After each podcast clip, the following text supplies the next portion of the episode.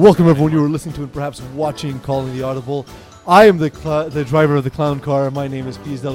Co-piloting the clown car I is am the clown. GM Calethris. How's it going? It's it's been a while. It's it has great. been a while. I feel like I, I literally don't even remember the last time you were in studio. We can fix that. It's been a while. It's been a while. We do need to get you in here more often. Uh, and of course, producing us as always is Eagle at Master Control. And here to make sure Joey Taylor doesn't get inducted again is Terry Tam sitting in the shadows. He's not on not camera. on camera. I just said it because you're here and I felt weird not introducing you. Right there.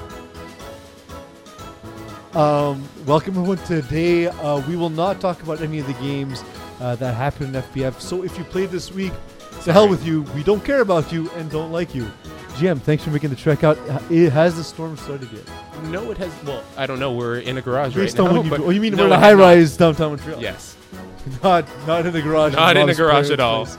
I don't know why I would say that place specifically, but you know, we're definitely in a high rise. Uh, GM, you had an article just came out, literally just now before we started this podcast, um, Great timing. about seriously, um, much like everything we do in FPF Brand League. Um, not your fault though. Um, that article is up, and for anyone who is listening, you can tune in and watch. Uh, you can read it uh, at flyplusfootball.com. For those of you who don't like reading and come to the podcast, we'll kind of read it to you. We'll discuss the topics herein. Um, we've been doing we've been doing the uh, Hall of Fame inductions for how long? Since 2011. Since 2011. That's actually my first season in the league. I remember uh, looking at the name Carmen Police and saying, "Police." That's a weird last name. Um, so that was the he was part of the first class, if Mhm. I'm not mistaken. Um, because again, otherwise the story doesn't make sense. I think. But in it- worst case, I'm lying. I could be wrong, but I think it's Carm Police, Kevin Wyeth, uh, Rashdi Ben Abdelkader, Keyshawn Thompson, and Shane Williams. I remember seeing that name and saying, "I don't know how to pronounce that." The name, of course, being Shane Williams. Yeah. Yeah. There's Uh, a reason why we call you the FPF historian. So Carmen Police, Roxy Benablocator, Keyshawn Thompson, Kevin Wyeth, and Pat Chenard. Pat Chenard, okay. So close. I mean, that's fine. It's close enough. Doesn't matter. Again, Is it? it's all on the website. If you're very Yeah. much interested in fact checking, please feel free to do Shane so. Williams was the second. The year after, yeah. Along with, can you do this twice? Uh, Paula Pierre, Uh, yep. um, Gino DeFazio, Uh, Bill yep. Tony Tibet, Yep. Nara Gisayan. Nope. Close though. No, um, Paul Kamel. Yep. And do you remember the referee and the staff? Tom Cesari, Yep. Darren Basmajan. That is correct. He's really so, good as much as everyone loves to hear lists, Which they can in- consult themselves on the website. let's let's uh, get into some of the topics. Darren's picture is fantastic, by the way. Everyone should go check. Thank that you out. for interrupting me. I really appreciated that. You could have just said that later. No. So let's get into some of the topics uh, that you brought up in the article. Um, the topic that, of course, was sparked last season. Uh, we mentioned it earlier, like, as we started the show when Joey Taylor was inducted. Uh, it started the great debate that we've actually been having for years before, and we'll have every year for as long as FPF exists. Um, what I will say, w- w- what the debate is, is that uh, the debate on one side is only guys who play div- who have played Division One and have excelled at that level can pl- can make it to the Hall of Fame. The other side of the debate is the way I see it personally is a Hall of Fame is in every sense a museum, and it is um, in our case much like for example the Pro Football Hall of Fame or the bas- the, the the Basketball Hall of Fame, uh, and I think that's the closest parallel is actually the, the Basketball Hall of Fame. Mhm. Um, it's a museum of our history, and our history is not a history of Division One. It's not a history of Division Two. It's a history of an exponentially growing amount of divisions, which is part of what makes FPF Yeah, it, the it should amazing be league that it um, a representation of its players, right? Mhm. Not just like a specific subset. And I think that if you're only considering Division One or you're only considering Division Two, at at a certain point in time, you're going to get guys who are pretty good in Division One, but Yeah. nothing better than that. And then like It's not Hall of rank- Skill, it's yeah. Hall of Fame. Where do you where do you put someone who is a Division One defender who has maybe either a huge impact in the game, but you don't really see it because the QBs don't tend to throw their way and they have don't, no stats to um, to back it up, or they just don't have stats because they're just an okay player in Division One. Where do you rank them compared to say uh, a triple threat quarterback, receiver, rusher like Seb Thibault in lower divisions? Like, do you want a Division One role player? Or do you want someone who excels at three positions on the field? and and and guy who started in a division and moved up. And in the end, we we are a recreational league, and sometimes a guy is very talented, but largely wants to play with his friends. Mm-hmm. And what we see is guys get forced up through a cap system over time. What happens is there's a a lock in Division Three where players can sort of stick around there for a while and play with friends, Mhm. not quarterbacks per se, but but let's say like receivers and, and, and snappers, defenders, uh, rushers can can play in that division because they're- they're not position kept the way quarterbacks are.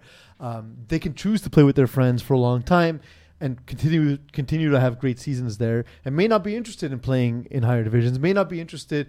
Uh, one guy, for example, that I, I know on this on our list, which we'll go to get to later, uh, Justin Blanchard, famously not a guy who enjoys sort of physicality of Division One. Mhm. Uh, not a guy he wants to play with friends. That's why he plays with me as a quarterback. Uh, it's not because of my talents. I can tell you that. It's because he wants to play with friends. And we know from Why would having we seen him in other with- leagues that he is perfectly capable of playing with more elite teams and with more elite competition. And, And- it's just someone who just chooses not to. I think this conversation even changes form a little bit now that we have, well, not only co ed, but a women's division as well, right? So you're not going to necessarily say, well, they need to play Division One in order to be eligible. Mm-hmm. Well, no, you're playing to the best of your abilities against the highest of competition, so mm-hmm. why aren't you eligible?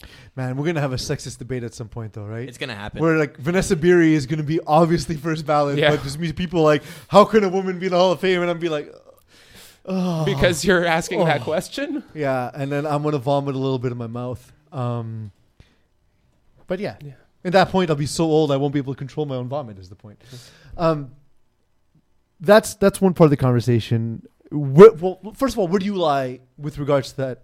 I think you kind of you're more centrist than I am, but uh, I'm I'm pretty centrist in that I agree with both sides of the argument. So what I would like to see is I don't care where someone starts. How do they compare?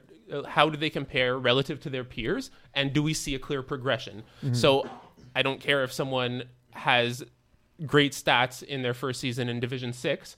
If they ha- in their next season in Division D, do they have the same quality stats? Do they go into Division Four after that? Do we see a clear progression, or are they still elite compared to their peers, even if they're staying in the same division? Or is it just one or two early seasons of greatness and then it kind of flounders as they rise? So I promise this is the last um, nomination and Hall of Fame show where, and and the last time in this show I will mention uh, Joey Taylor's name. Oh, but I'll bring re- up later. Don't the, worry. the reason why I'm bringing it up is um, the case I saw for him, and and a case I think is important to consider for specific uh, situations is. Um, I think some people have an impact on the largest percentage of the league, which is divisions um, six through 3 Mhm. right? That's the largest portion of our teams, and, and I, I would say amongst yeah, that, three, four, five, sorry, three, four, five, because you also get engaged return players. who- Yeah, yeah, yeah. Where, but but st- like just bulk of teams. The most teams are Division six and five, and, and the most returning Yeah. teams are Division five and four, hundred percent, uh, and Division three as well. It's very Division three actually is a very communal division. We tend to see a lot of the same teams returning season after season to that division. Um, so, I will say that the way I saw it with my vote there was that was a player who um, really benefited. A, he was a great benefit to a lot of lower division players in terms of teaching a system that was digestible, that was easy for players who weren't necessarily the skill level of some of the, the most elite players. Not football players, but flag football players. Yeah, exactly. Um, and and he is to me one of the great. Uh, and, and I'm I'm a guy. I have all the benefits of working for FPF for so long, and having played you know Division Three, Division B, and so I've met a decent amount of cross section of players where. I can send a you know, send a message to uh, Kevin Wyeth. I send a message to Dan Lazare. Like I had a conversation last night with Dan Lazare about, hey, I'm really struggling in Division Four. How can I improve? And um, you know, not everyone has that ability to reach out to these guys. And I also reached out to Joey Taylor, and he helped me improve. And I know what he did to help so many others improve. And I think that made his candidacy for a lot of people in the community vote, but especially the the the, the staff vote, where the bulk of his votes came from. Um, because uh, when you're staff, you kind of see how players interact and you see how they're involved and so on and so forth, and you see their involvement in FPF uh, on a, a grander scale than just game in and game out. So that's that was that case. Um, what what are your feelings on that type of induction? Someone who's it's not necessarily the talent level, although I don't want to besmirch his talent and, and, and his accomplishment. Um, but someone who was a mentor, teacher, builder, sort of like the way Gino DeFazio was Yeah, nominated I, as a, I as think a Gino builder of the league. DeFazio is absolutely a good um, way to further that example. Uh, I do agree as well in that it's definitely someone who has changed FPF, Mm-hmm. um, or at least brought more attention to it. And s- systems like that have existed throughout FPF's inception. Mm-hmm.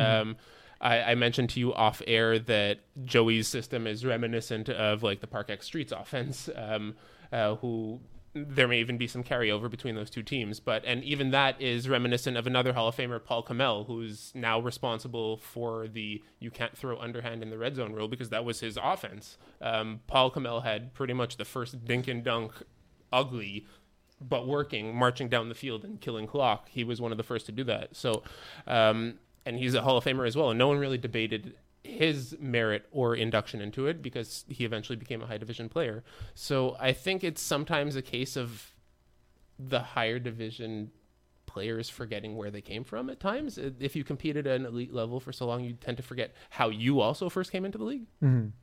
And also, like, and specifically, like for guys who've been here a long time, they started when there was when there was only two divisions. Let's say, Mhm. so they started in the lower division, which was Division Two. The league has grown. The league has become something else.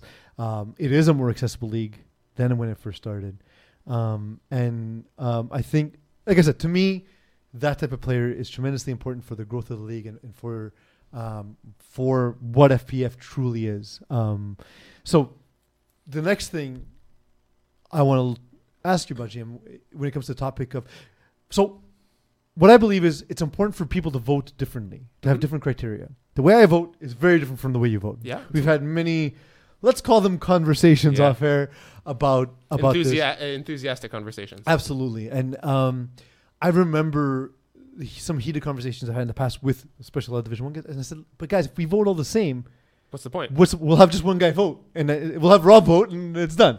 But but the thing is, uh, because we vote differently, I think I think it really allows us to paint a portrait of the league. And one thing that, and I, I know this is gonna be blasphemous because it's just the way football has been perceived for so many years, um, is does how do you how heavily do you weigh winning championships? It's it's part of the formula for me. I, I wouldn't discount someone who hasn't won championships. Like Sean Avram.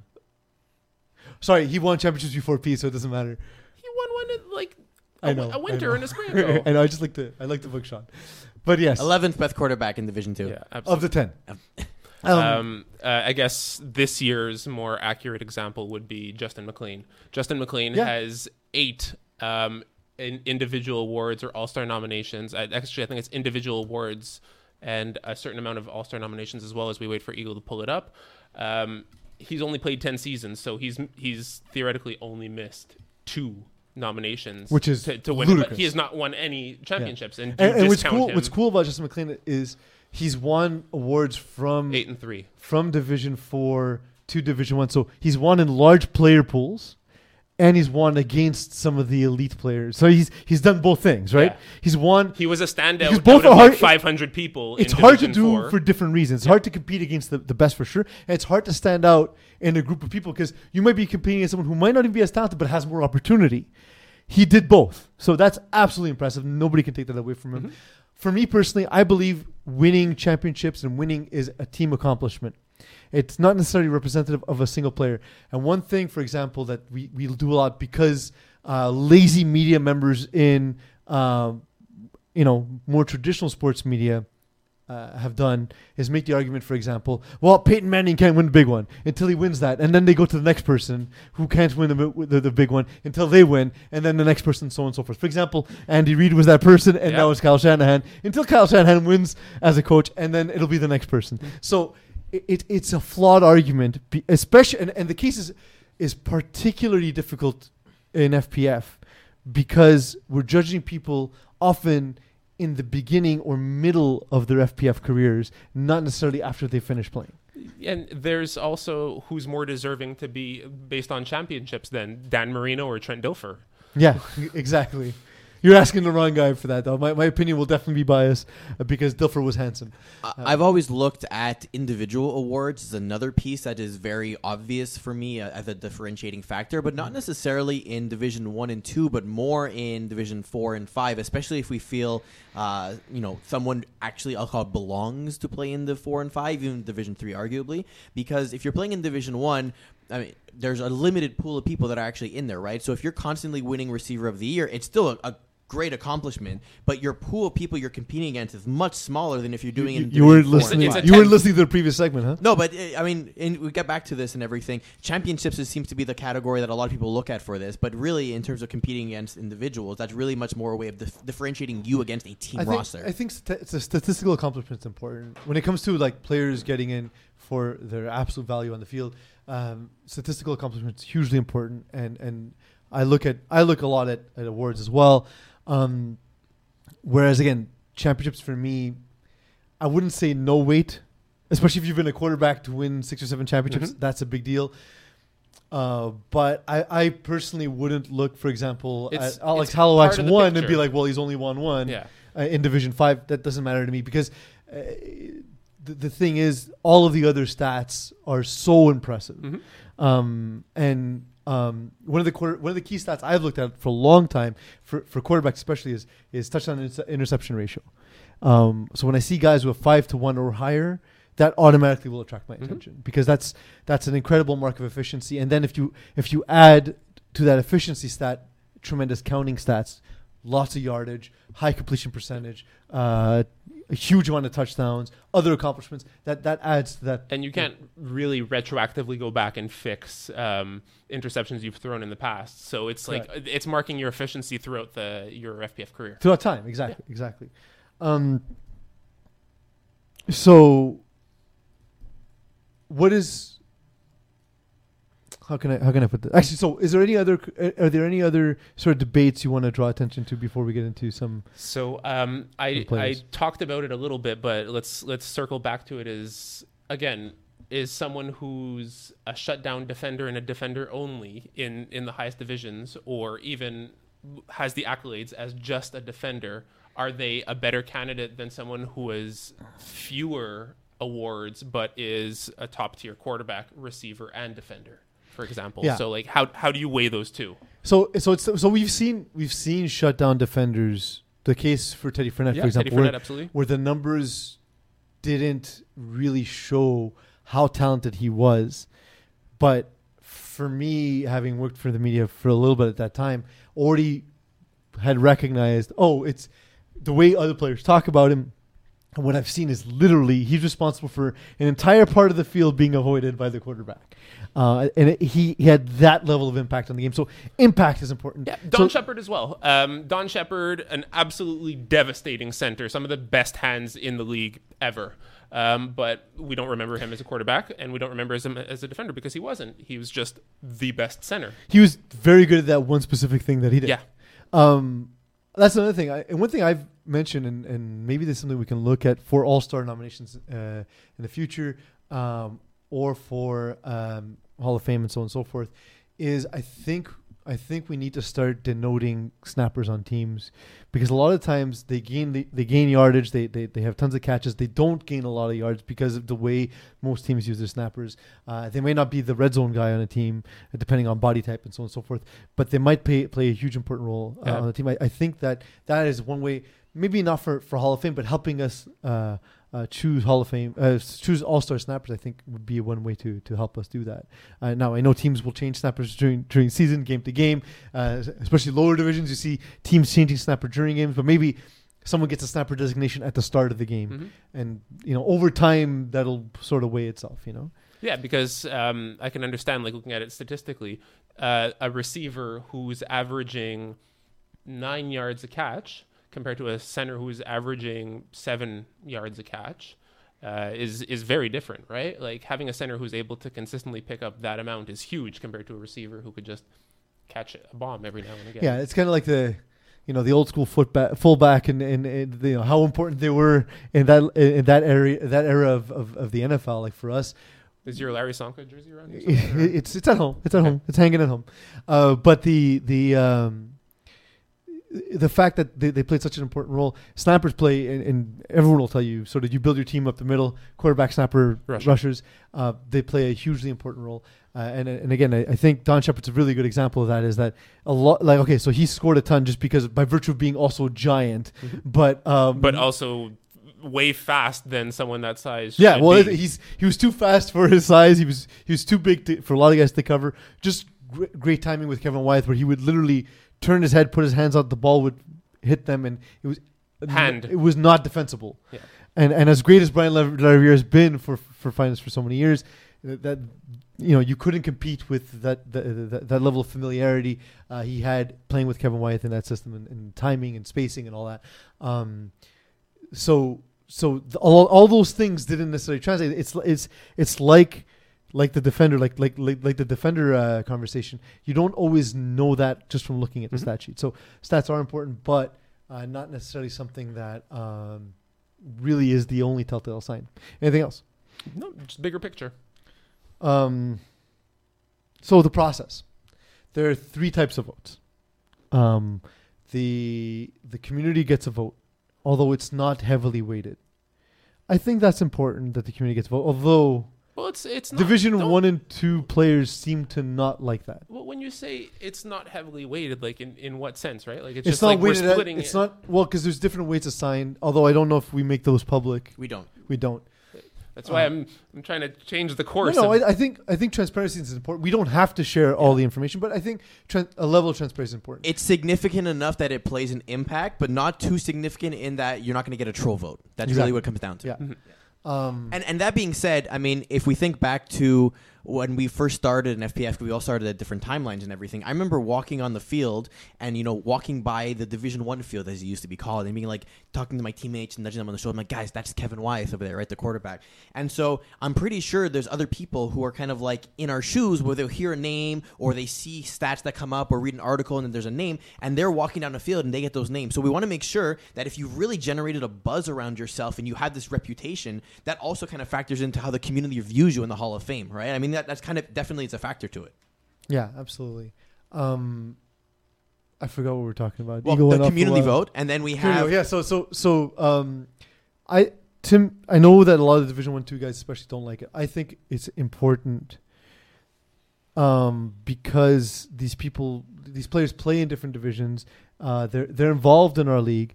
I, I- again because of the fact that they're not super, they're not heavily weighted, and the fact that we, not as heavily weighted as the other parts anyway.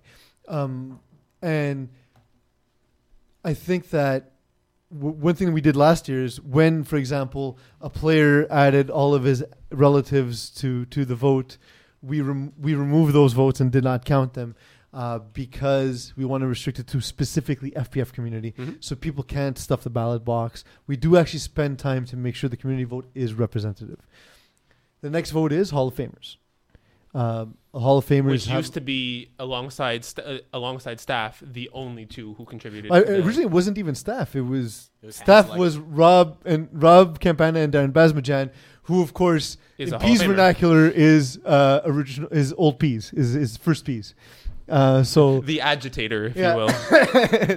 the, the the asshole who takes the heat for Rob. Yeah. Basically, Um, we have BD and AD before Darren and after Darren. No, no, no. It's before peas and during peas. Those are the two eras. Um, but yeah, so so all that to say, um, all that to say, uh, the, the the player the, the the players who were selected into the Hall of Fame have a vote. Uh, do staff members who were in the Hall of Fame who got elected to the Hall of Fame they count as Hall of Fame votes, right? They I will reveal this: the Hall of Fame and the staff vote is identical. No, no, but that's not the question I asked you. But that's that's what I mean. That's how it counts. If you're Hall of Fame, but your staff, So you're so it doesn't staff. matter 'cause You're it's the staff. same Yeah, it's the same weight, weight. though. We're all pulled together. Okay, and then the play. So so and, and then staff. Thanks for bearing the lead for for uh, blowing the lead, Eagle. Um, the I, could, I almost said something different. Who is though. Eagle blowing? The staff. Okay. I'm happy I used lead, another a word that starts with L. Um, the thing is, Lead does start with an uh, L. there was another word and it implies something else. Um, so the the the, the Staff. the staff gets a vote as well. Uh, that's people like myself, uh, yourself. Terry Tam's been added to the staff. For some reason, he's one of the longest. I wonder why he left. He's also not on this list, but we'll talk about staff nominees too. He's not on the list for staff nominees, even though he's one of our longest tenured employees. Uh, it's strange. I blame Rob Campana. He gets me the list, so yeah, I mean, you can check it too, though.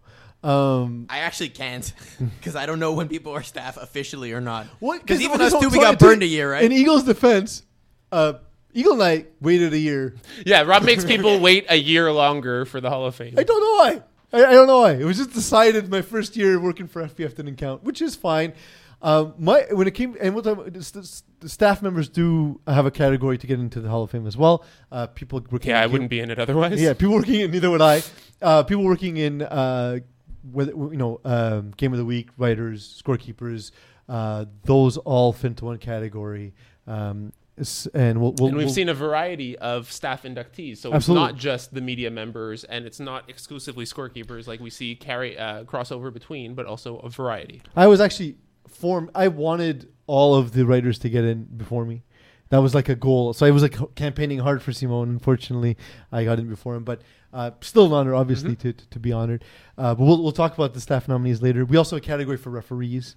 Um, uh, for that one's not voted on by the community because most of the time, if I give you a referee's name, don't you're gonna be like, "Who?" yeah, you'll vote for the one person you know. Yeah. Yeah. Or didn't blow a call in your game or Hey, something. well, there's, there's, there's a lot. There's a high level of bias in there when it comes to referees. as Although well. I feel like the one who everyone knows and would vote for anyways, like if we pulled the players and who would be deserving this year as an official, like Craig O'Brien would win hands down. Um, so although I don't no, have I any would say in never who vote the for- official for- is. I would never vote for Craig. He's terrible.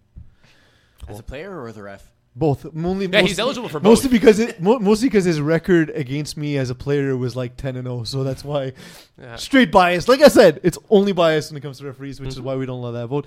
Shall we uh, look at? Uh, let's look. Let's start with. Do you want to start? Would you want to start with players or staff? Um, Let's go staff because players are more exciting. yeah, let's do that. So let's start staff. Oh, uh, you'll mention each person. We'll put the pictures up, and uh, GM and I will sort of talk about their case, and we'll do the same thing for players, Mhm. and then we'll wrap up and go home, and hopefully the storm isn't that bad yet.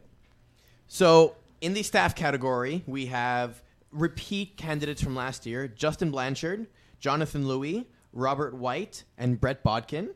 Uh, Jonathan and Rob are predominantly scorekeepers. Justin has score kept and worked for the media, both in articles and podcasts. And Brent has also done articles and podcasts. New to this list from this year is Lance Daniel, who is responsible for Games of the Week, obviously, uh, for a lot of filming at uh, Roadshow Finals, the championship finals and uh, has this year taken over a lot of our Instagram feed and our game recaps and that type of stuff. So definitely all deserving candidates across the board.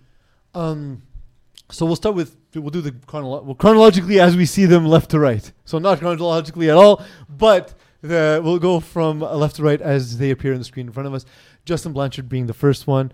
Uh, you and I are not only know Justin as a player, as a staff member, are good friends with Justin In, Blanchard. in a well. lot of ways, Justin is the opposite of us. In Yeah. I don't think he'll get in as a staff member, but he might get in as a player. Mhm, mhm. Um, oh, well, again, not if you consider only Division One and two players. Um, so the th- the thing is with with Justin Blanchard, uh, the fact that he's done both scorekeeping, working for the media, he's been on our rules committee, uh, not Mhm. rules committee, but on um, Disciplinary. disciplinary committee as well. A job nobody wants, Yeah, by the so way. it, it's showing a variety of things that he's been able to do. He's been able to wear a lot of hats, if you will, and do them all effectively. Yeah, um, he's done some pretty impressive things wh- when hosting the when doing the podcast with you. I remember one time specifically watching a podcast from Toronto where you were the host and he was the uh, analyst, and I said, "This is terrible." And being able Yeah. to switch on a dime on his first season podcast. Did a great job writing articles from France. uh, being able to do the research. It was really impressive. Uh, that's the case for Justin Blanchard. Next one, uh, Lance Daniel. Um, for me, yeah, very, very, very, very, very polarizing personality, Mm-hmm. but an absolute innovator in this league, um, doing things different than have been done before, and whether you like it or not, consistently pushing the envelope. I didn't like Game of the Week when I first started playing in FPF. When I first Yeah, started, screw you, Ryan Aridi. no, I mean I thought Ryan, I thought I thought everyone Why- who why- did it before Why? did a great job without direction. Uh, they did what they thought was expected of them, which looked a lot like game and film. To everyone's credit, each time someone else took on the job, like when it went from Mike Anthony Palazza to Eddie Tarabay, from Eddie Tar- Tarabay to Vadim, Vadim Cherniak, from Vadim to Ryan Aridi, every time someone else took it on, they did it differently. Yeah, definitely, and, and, and made improvements along the way. And it's it's the whole thing. Uh, you know, Stephen Hawking said that he couldn't have discovered what he discovered without standing on the shoulders of giants that came before him. S- similar. Um, I never thought I'd reference Stephen Hawking in an FPF podcast, but that's okay. Uh, but Lance Daniel uh, kind of understood what we wanted f- from Game of the Week, be- being more of a marketable product, something we can show people to sell our league, uh, and the work he's done with FPF Junior, FPF, and uh, from a, a quick meeting where I had to run out of because I had a game, uh, talking about how we needed to improve our Instagram uh, feed. Uh, the job he's done this season's been been phenomenal. Um, Jonathan Louis, uh, I'll let you speak more on scorekeepers uh, GM, just because anyone who knows me knows I don't uh, have the intellectual capacity for scorekeeping. You have shown some intellectual capacity for scorekeeping, so you can recognize those who have done it better than you. Yeah. So I, I'll talk about the scorekeepers in general, and then I'll make a, a case for John specifically. Well, let's Um, do John and Rob, because those are the two pictures. Side yeah, by side. absolutely. So um, there's a lot that goes on in a game um, all at once. And at any given time, you have to register whether, if it's a completion, how many yards was it, who was the recipient, and who made the tackle. And if teams don't have numbers on both sides, or someone's in the way, or someone's talking to you, there's a lot that goes on that you can very easily miss and fall behind. And it, it takes a lot to scorekeep a game and be able to manage all those things at once. And not only that, but John is is certainly um, something that not a lot of FPF members see, but staff members see behind the scenes is that like John had been and has been um, a, a sort of a personality for Rob, like someone who he trusts to oversee the entire arena, like at that time. So all the other scorekeepers will come to him and they'll get their stuff, but he'll organize and he'll be really the presence for Rob at the field for that day throughout the the games. And I think that that's something that, like I said, not a lot of people see, but is very valuable to the league behind the scenes and why the staff vote is by the staff. Um, Rob White as well, scorekeeper, uh, perennial personality. We've seen him uh, win championships as well. He was a former teammate. I was going to say mine. these two scorekeepers are actually un- extremely underrated players as well, Yeah, Yeah. Uh, both have championships. Yeah. Um, which I don't weigh heavily. Uh, so yeah, the the same ar- the same argument can be made for Rob White, um, just someone who's been been with the league and seen its evolution and has been that scorekeeper as well. Yeah. Uh, Brent Bodkin has done a lot of everything. He's score cap. He's been writing for longer than I have. yeah, um, he's uh, been the voice uh, at the finals. Um, Brent was the Ottawa author, similar to Justin, who wrote about like FPF when he was in France. Like Brent wrote about the Ottawa division when while being in Montreal. yeah. uh, which is very difficult to do. Um, Brent. So I will say the little anecdote I have about Brent is Brent is one of the hardest working, most pliable, and most reliable people uh, we've had at FPF.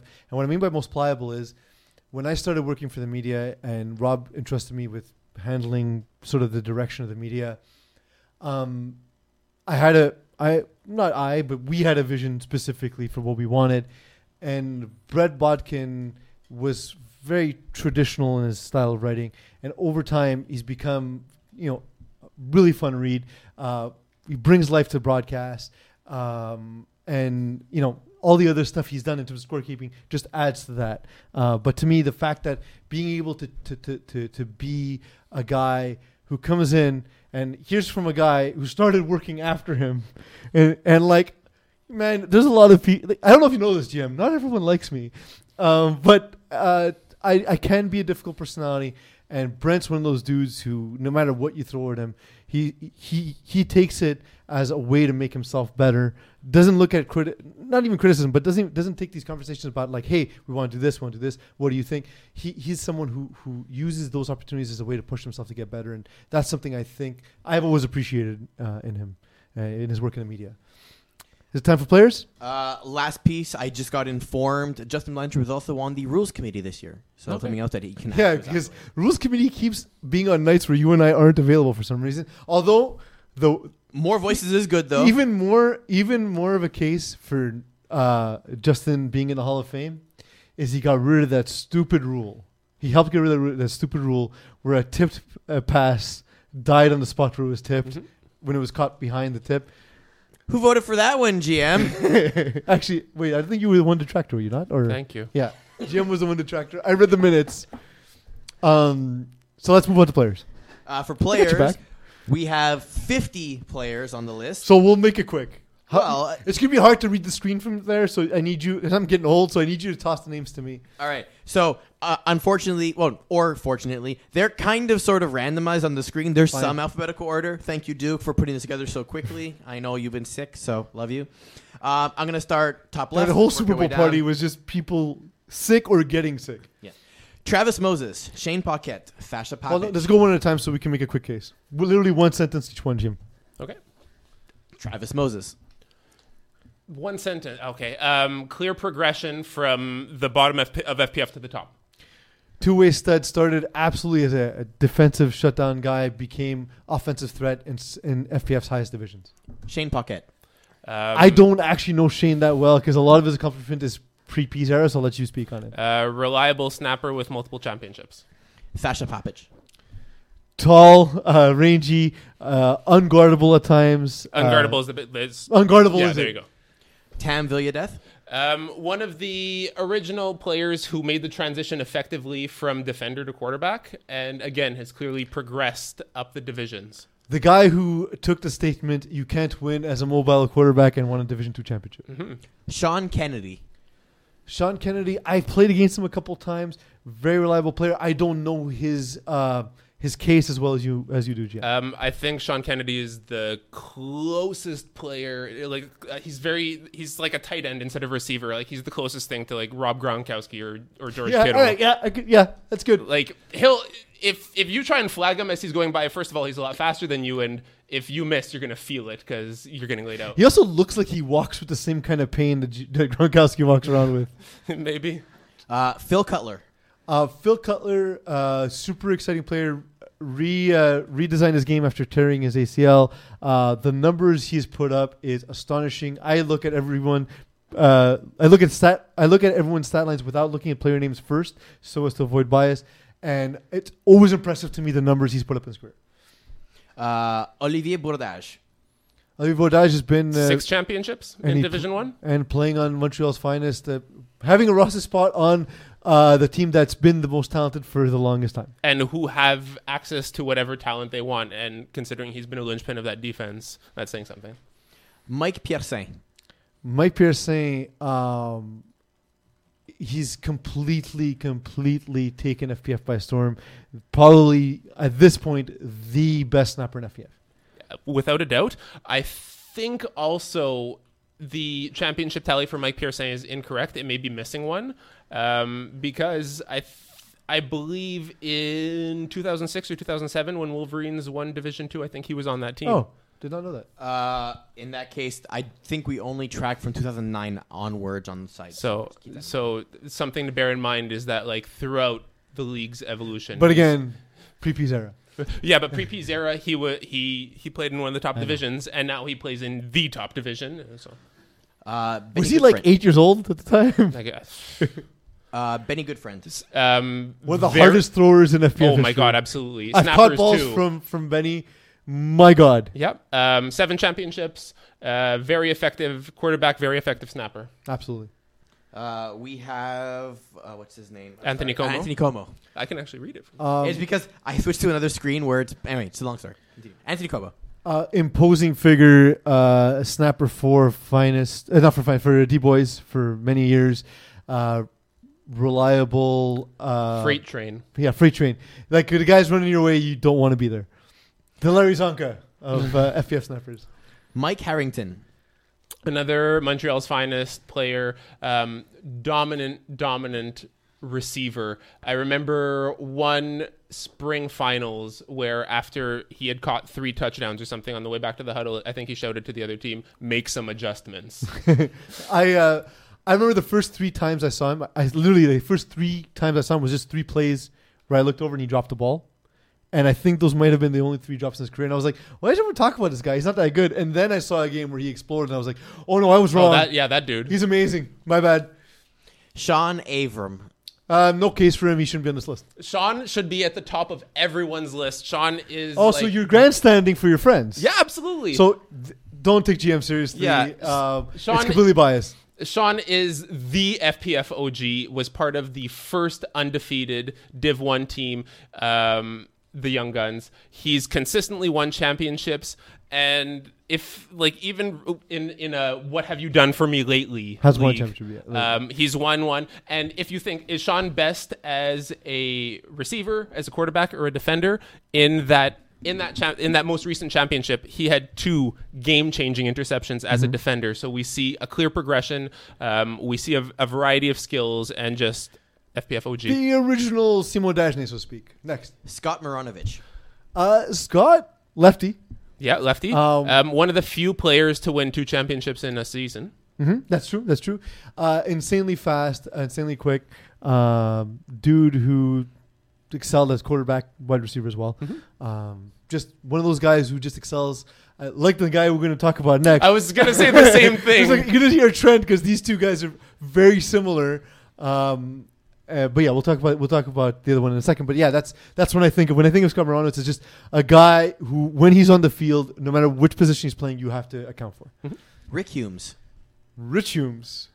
Why did I say Rick? Rickard Rich- Humes. Rich- Richard. Uh, Rick Uh, Humes. Scott we're Morano X honoring you 2.0. by- But we're honoring you by by uh, posting you as a Butchering your candidate for Hall of Fame, but we're gonna butcher your name.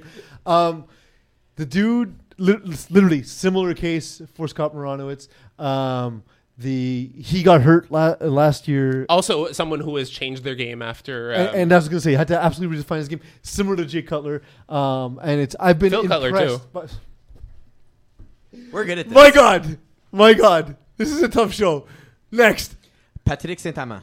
So one one of this should be your example of someone who only plays with their friends Mm-hmm. and might not get the accolades that they deserve because of it because he's been he carries a, a team at times. Uh, you absolutely have to account for him, and unless you know, unless you've watched Lazoo, Voodoo, like the, the, those, he's a cores of- legitimate candidate for a prototypical Division Five player being in the Hall of Fame. Yeah, because he's a guy who can compete at a higher level, fast, huge, great hands, runs every route in the route tree, amazing accomplishments, and just wants to play with his friends.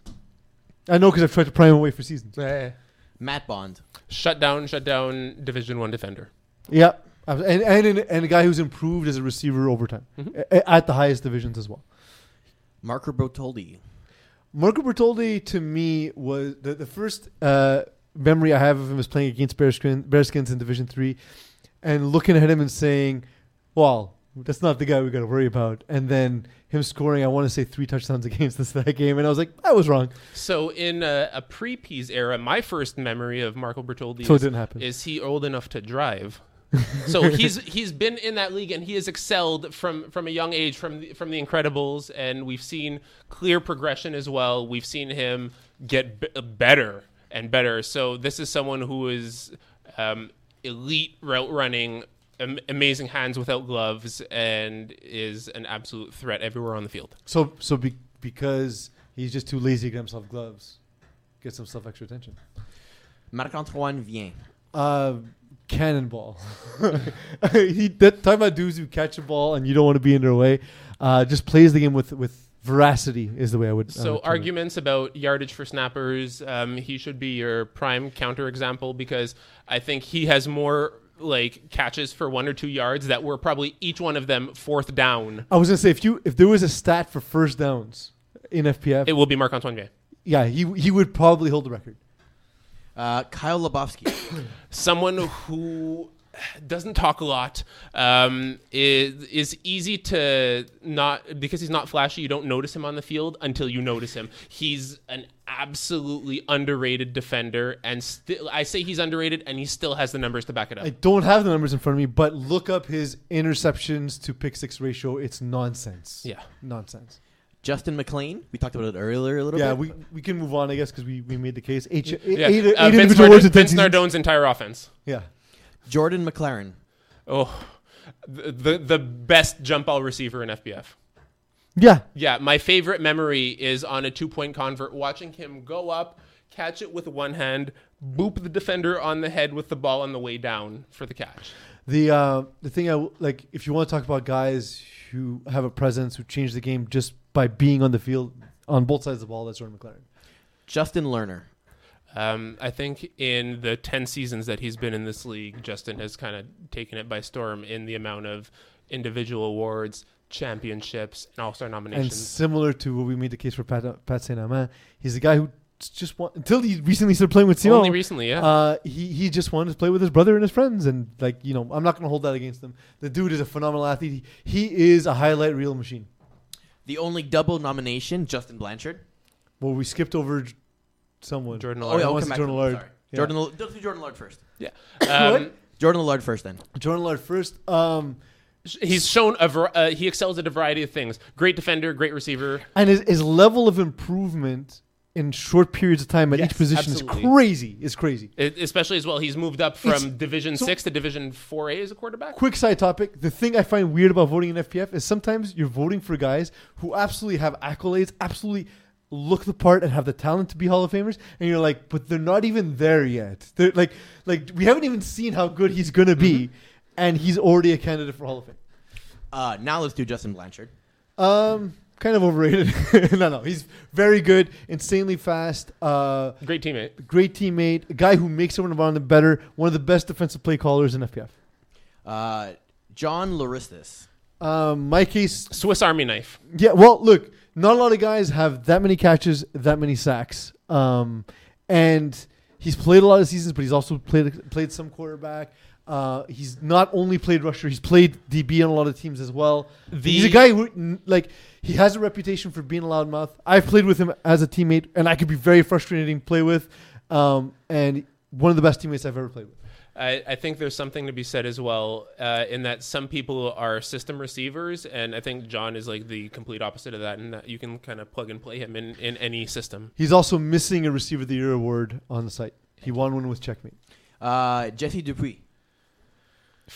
I think for a while he had like an undefeated in the finals, and like there was just like a winning streak. They had like a 24 game winning streak. Yeah. If we had a most improved player, uh, as we would have won it four years in a row, despite having won it the year before. Like that's how good he is and how quickly he improved.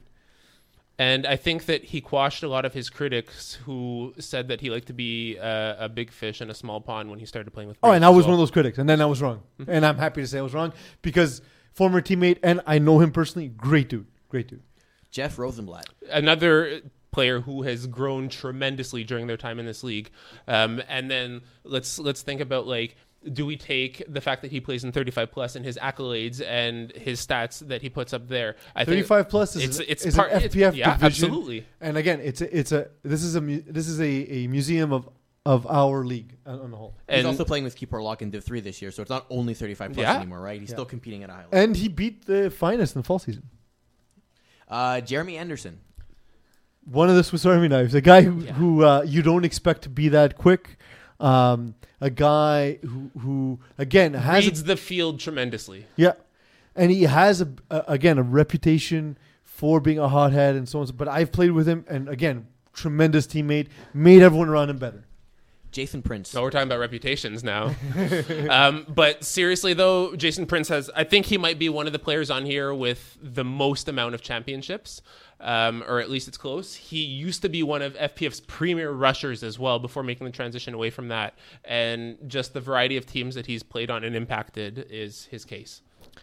Yeah, um, I know him primarily as a defender, and uh, playing in vari- a variety of schemes, variety of different coverages, and always did so well. Similar to the case you made for John Lewis on offense, that's the case for Jason Prince on defense. Uh, Brian La, La Riviere, we kind of mentioned him earlier a little bit. Yeah, We'll effectiveness as um, as a center on the finest, but also has uh, championships with Craig O'Brien and, and the Water Buffaloes previous to that. And, and not to mention replacing sort of an FPF legend in Don Shepard and doing so, you know, stepping into those shoes with no problem. Uh, Julien Pema. So a lot of rushers, Devastating. a lot, yeah, literally just that, just disrupting as a rusher. Yeah, absolutely. Um, the thing with, with Julien is a lot for a long time. Uh, people say it's easy to put up stats as a rusher in lower divisions because there's more mobile mobile quarterbacks. Ah. uh, he's done it in every division at all times. It's it's nonsense. The guy is ridiculous. One thing I will add here: one of the very few people who have won three championships in the same season. I think the only.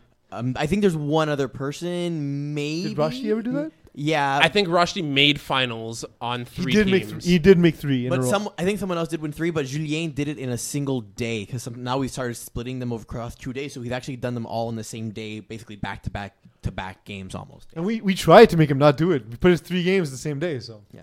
Uh, JD Chevalier. JD is a guy whose numbers don't even showcase how good he is.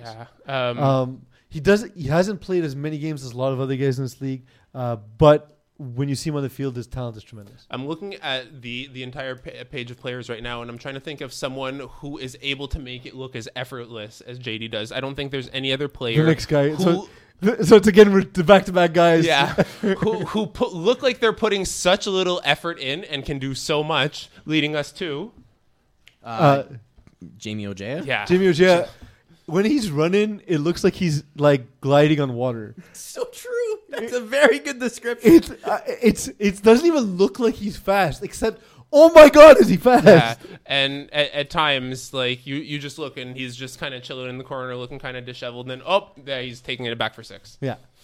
Uh, Jamal Gittens. The first time I saw Jamal Gittins, the first time I was introduced to him was in that Rogues game where he made up, went up and made that filthy one hand catch, um, and hasn't stopped since then. Uh, Jamal Gittins is just like fine. He's very very good on defense, but is one of the best receivers I've ever seen play in FPF. Uh, Isaiah Allard. Ready to ruin your day at rusher. I Ready don't. ruin I don't. your day. Yeah, I don't Period. think I don't think there is any rusher who has or will ever come close to the amount of interceptions at the rusher position that Isaiah has. It's crazy. Uh, Gordon Hogan.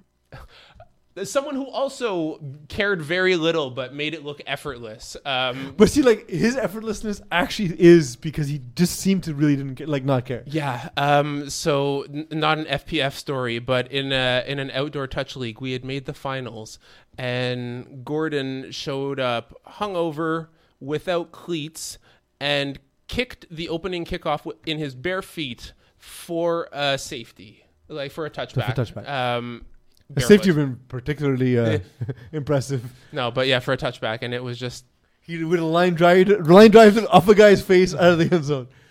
Uh, Fred Vien. Um, the, every argument you have for Joey Taylor Well, except for the- ma- makes well, except Uh, for league building and mentorship.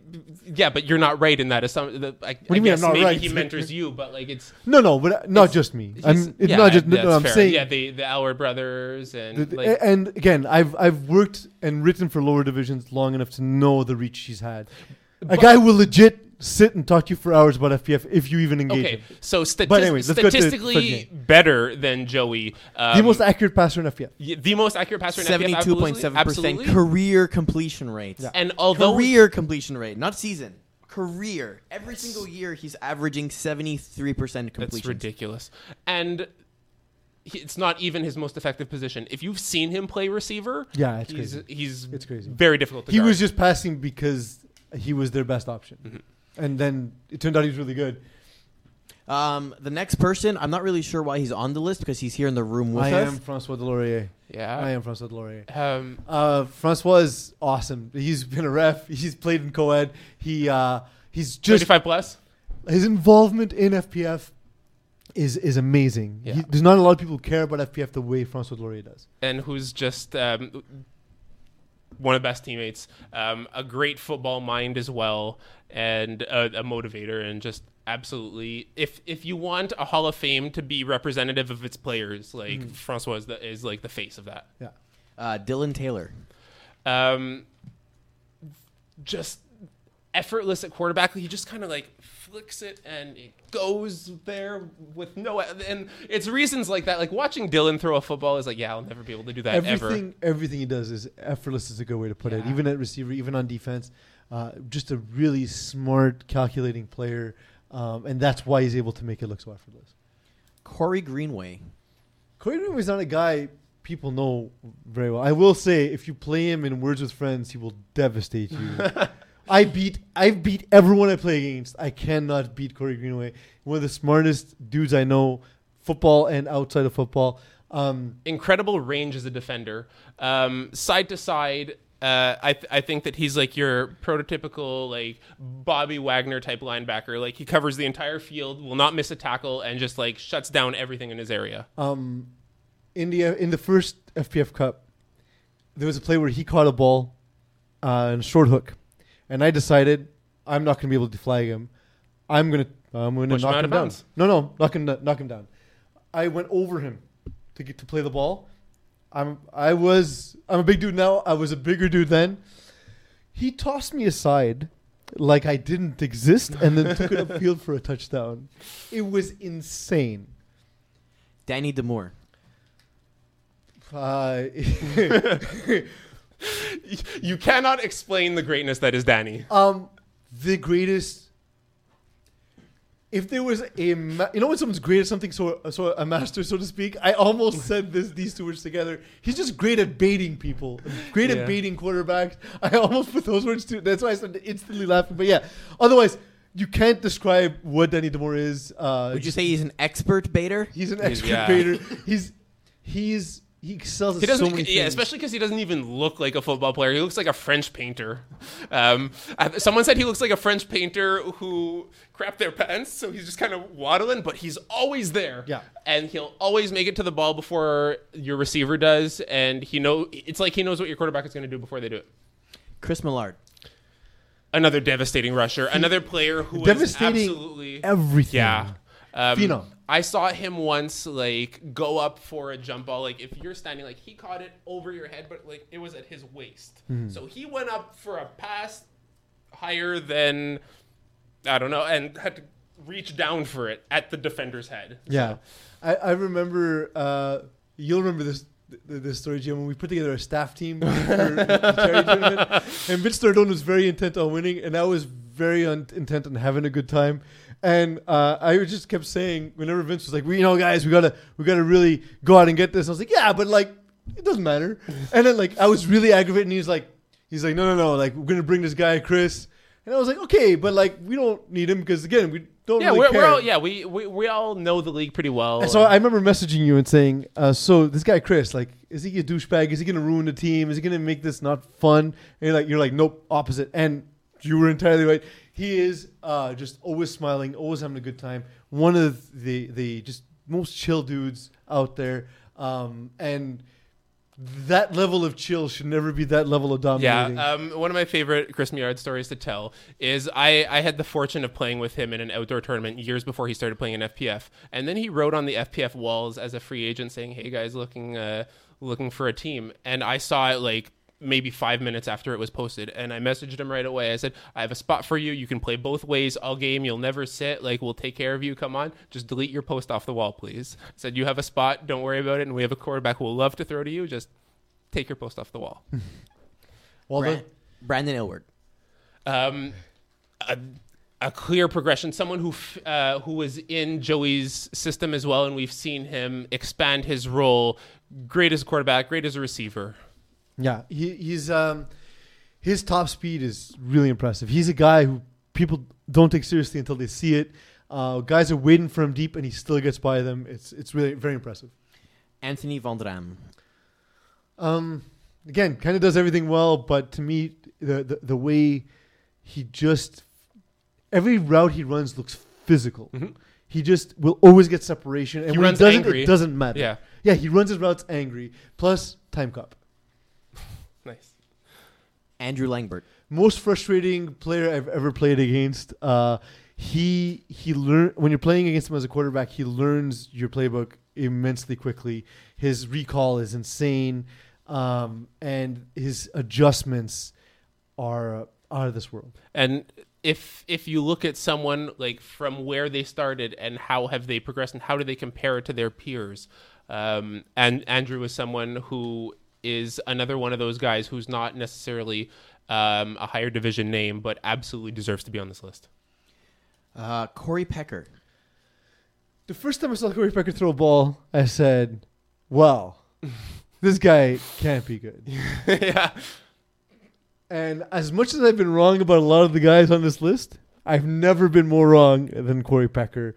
Uh, we talk and we've talked about players' intelligence, and I don't even think there's anybody on this list who rivals Corey Pecker's. What he, what he's been able to do without having the physical skill set and, and training. He wasn't a guy who was a football player. He was a guy who was a hockey Mhm. player, um, and without sort of having, let's say, the background of, let's say, a guy like Dan Lazara um, or the guy with the experience of, of, of Kevin Wyeth and, and what he had done in, you know, uh, he was a ta- Kevin Wyeth was a talented Mhm, tackle tackle. football player before taking over flag.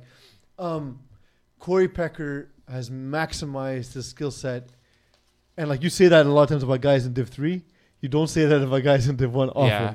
Um, but That's even even during his time in Division Three, I remember him carrying teams. Like he carried his team. Oh, his teams were were not good enough for his ability in Division three, and they were still competitive in every game and every season. Alex Hollowak. The most improved player in the history of FPF, start to yes, finish. Yes, absolutely. Um, there, for a long time, there wasn't anybody who truly excited me uh, when I watched FPF. Alex Holloway ignited something in me where I was like, I've never seen a guy play this fast and and just always, always attack. Like his, he he acts like, like he, he drives like Dom Toretto. He acts like Nicolas Cage. He is everything I want in everything. That's it. That's I- I- that's my case for Alex Holloway. Yeah, absolutely. I can't Like argue if, that. if you love Dom Toretto and, and if you like Nicolas Cage, you and, and if you know me, these are compliments. Alex Holloway is is just the most fun there is on an FPF field. It's there's And not a he has the player. pros of like Kelsey Grammer. yeah, yeah, yes, exactly, exactly. Dean Demetriou. um, very versatile player, has played in a variety of systems and roles. Um, he was one of uh, alongside uh, Norman Weeks. uh, You can see in his uh, he's wearing the Warriors jersey, but on the Warriors, he was one of the first players to be like the two po- uh, the two point uh, conversion halfback. And at that time, not a lot of teams knew what to do with that. And I think that he is probably the most two points conversions thrown in FPF. Um, the amount of times I've been on a podcast and said, "Well, they lost, but Dean Dimitri wasn't there, and it's not the Yeah. same team." I, I'm, I'm, I've, st- I've said it this season. I've said it my first season working on the podcast. I said it every season in between. Um, he impacts the team he's on almost like no other player. Anthony James, Gomes, Gomez. We still haven't I meant to that. ask him today how to pronounce his name, and I forgot. Even though I spoke to him How today, pronounce he doesn't live there anymore. Okay. Um, he doesn't live above our high rise anymore. Okay. The rent was too astronomical. Um, AJ, I'm. It's so weird for me because I keep calling him the next best receiver in FPF, and he's eligible for Hall of Fame because he already is the next best receiver. Like he's whether or not he's the best. To me, I saw him as the guy who was going to be there, and you can easily make the case that he is the best right now. Also, the most OCs on this list. that's true. Listen, he plays with fire, and he started playing young, and that's usually when you get your OCs. Craig O'Brien. Craig O'Brien has never been young. yeah, Craig is absolutely an old soul, but like to go with that is he has all the intelligence and like he sees the field and he sees the routes and he he's just phenomenal. Deserves to be uh, to be inducted as a referee. Deserves to be inducted as a quarterback. I've told this story on Calling the Audible before, but because every podcast is someone's first podcast, I'll tell it quickly here. Uh, we lined up with Moose against a team that was called Pastor Prime. They were called Pastor Prime for a reason. They're all old. Uh, on our team was a, g- a bunch of guys with FPF uh, cred, a quarterback with, uh, and Fred Morissette with a seven to one touchdown is it c- career seven to one touchdown interception ratio, and CIS players. Sorry, CIS players. not only CIS players. Uh, Bruno Labelle, who is now a tight end at Cincinnati, and Felix Laflamme, who was all Canada and CIS at the time. And got- Morissette's also an offensive coordinator now. So And- well, no, he's a head coach at Head coach. Um, but don't hold that against him. Unfortunately, Montmorency's not been the return to greatness has not yet happened. But um, we Craig took a team of guys who were didn't have the speed that we had, didn't have the youth that we had, and tore us to shreds. And that was the first of about ten times where he would do that. And like, I got to a point where I couldn't talk to my now wife on game days when I was going to play against them because I felt like I was going to an execution. I felt I was going to a trial, I was going to lose, and And you just take that out on whoever's exactly. And so, uh, Craig O'Brien, uh, I got married to a woman I love despite your best efforts. And those are our 50 candidates That's a for the Hall way of to end Yeah. our list. So, for anyone in our community or Hall of Fame members or staff members that want to actually vote, um, to do so, uh, go inside uh, GM's article. There is a link. We'll also be posting it on our Facebook group, and I think it'll go out in our weekly email to captains as well. So, there is a link in there which will give you a form which you can fill in. So, basically, all you need to do is enter in your name. You specify if you played an FPF before, just so we can see uh, if you're an actual player or if it's more of like a fan vote, let's call it, to kind of see the differentiating factors there. We have a link to the spreadsheet. I'll show you that in a second. And then you have a list of all 50 candidates. You get 10 votes from 10 to 1. Notice the one you are going to have to scroll. I can't make the form any bigger. So literally, you have to use this and move over by one. Uh, and then at the bottom, you also have the ability of selecting one of those staff members we talked about earlier. Once you're done that, you go ahead and submit it, and that'll process your vote for this particular voting. You can only vote for each player once, and you can only vote for each category once, so you can't vote two tens. So 110, 19, 18, etc. If you do vote for mul- the multiple people twice, we'll remove the lowest one. If you vote for the same number twice, we're going to remove the vote entirely. So just kind of let you know how that works behind the scenes. Along and you with don't this- have to fill, fill out all 10, right? Exactly. You don't have to vote for all 10. You can only vote one person for 10, and that's your vote. Um, so, are we inducting a specific amount of players, or is it players that perc- uh, a certain percentage of vote? GM, you want to tackle this? Yeah. Um, so we've seen that right now, whether it's a certain amount or a certain percentage, it's kind of coming up to the same thing. So we're gonna try again with the six. If you can be inducted with six percent of the vote, which is, the trends of the past three seasons have ended up being um, the top five players, anyways. Yeah. Yeah. So a little bit different this time around, but that still hits our usual targeted trend. We still want to make it exclusive, so we wanted to make sure it's still a, a lot. But that being said, people felt like five people every year was a large number of people getting in. So this way, if the community doesn't agree, then there actually is kind of a way of saying there's no consensus, and therefore a limited pool of people should be uh, inducted. Um, Eagle. Yes. So, I know I should know this. I know it's my responsibility to know this, and because you manage every aspect of my life, um, I figure um, it's best that I go to you because I either don't remember or we didn't have this conversation. Uh, how will the winners be announced? So we are going. First of all, do we have this conversation? uh, we have had this conversation. Oh, nice! I completely forgot. So the Ask him if voting, we had it this year. The voting begins now, effectively. So this is live. You can go ahead and submit it. Just before we tackle this topic, there is, I mentioned, a corresponding document which comes together with both the accolades for every player. So you can see, you don't have to go profile by profile. We did it for you. You can see the number of championships, playoff, MVPs, All Star selections, all the awards. It's all here. And then we also have a categorization of all their statistics as well. So if you want to go ahead and see how many uh, receiving yards a player has, they're all here. You can go ahead and filter off of the tabs and get the information. So you have all the stuff, including the OC count. So like right there, we can catch it. So this is all available for you to help make your decision as you start voting. So going back to the original question, um, voting begins immediately. Voting will end Sunday night at 11:59:59. So Sunday. like basically Sun- midnight. Sunday.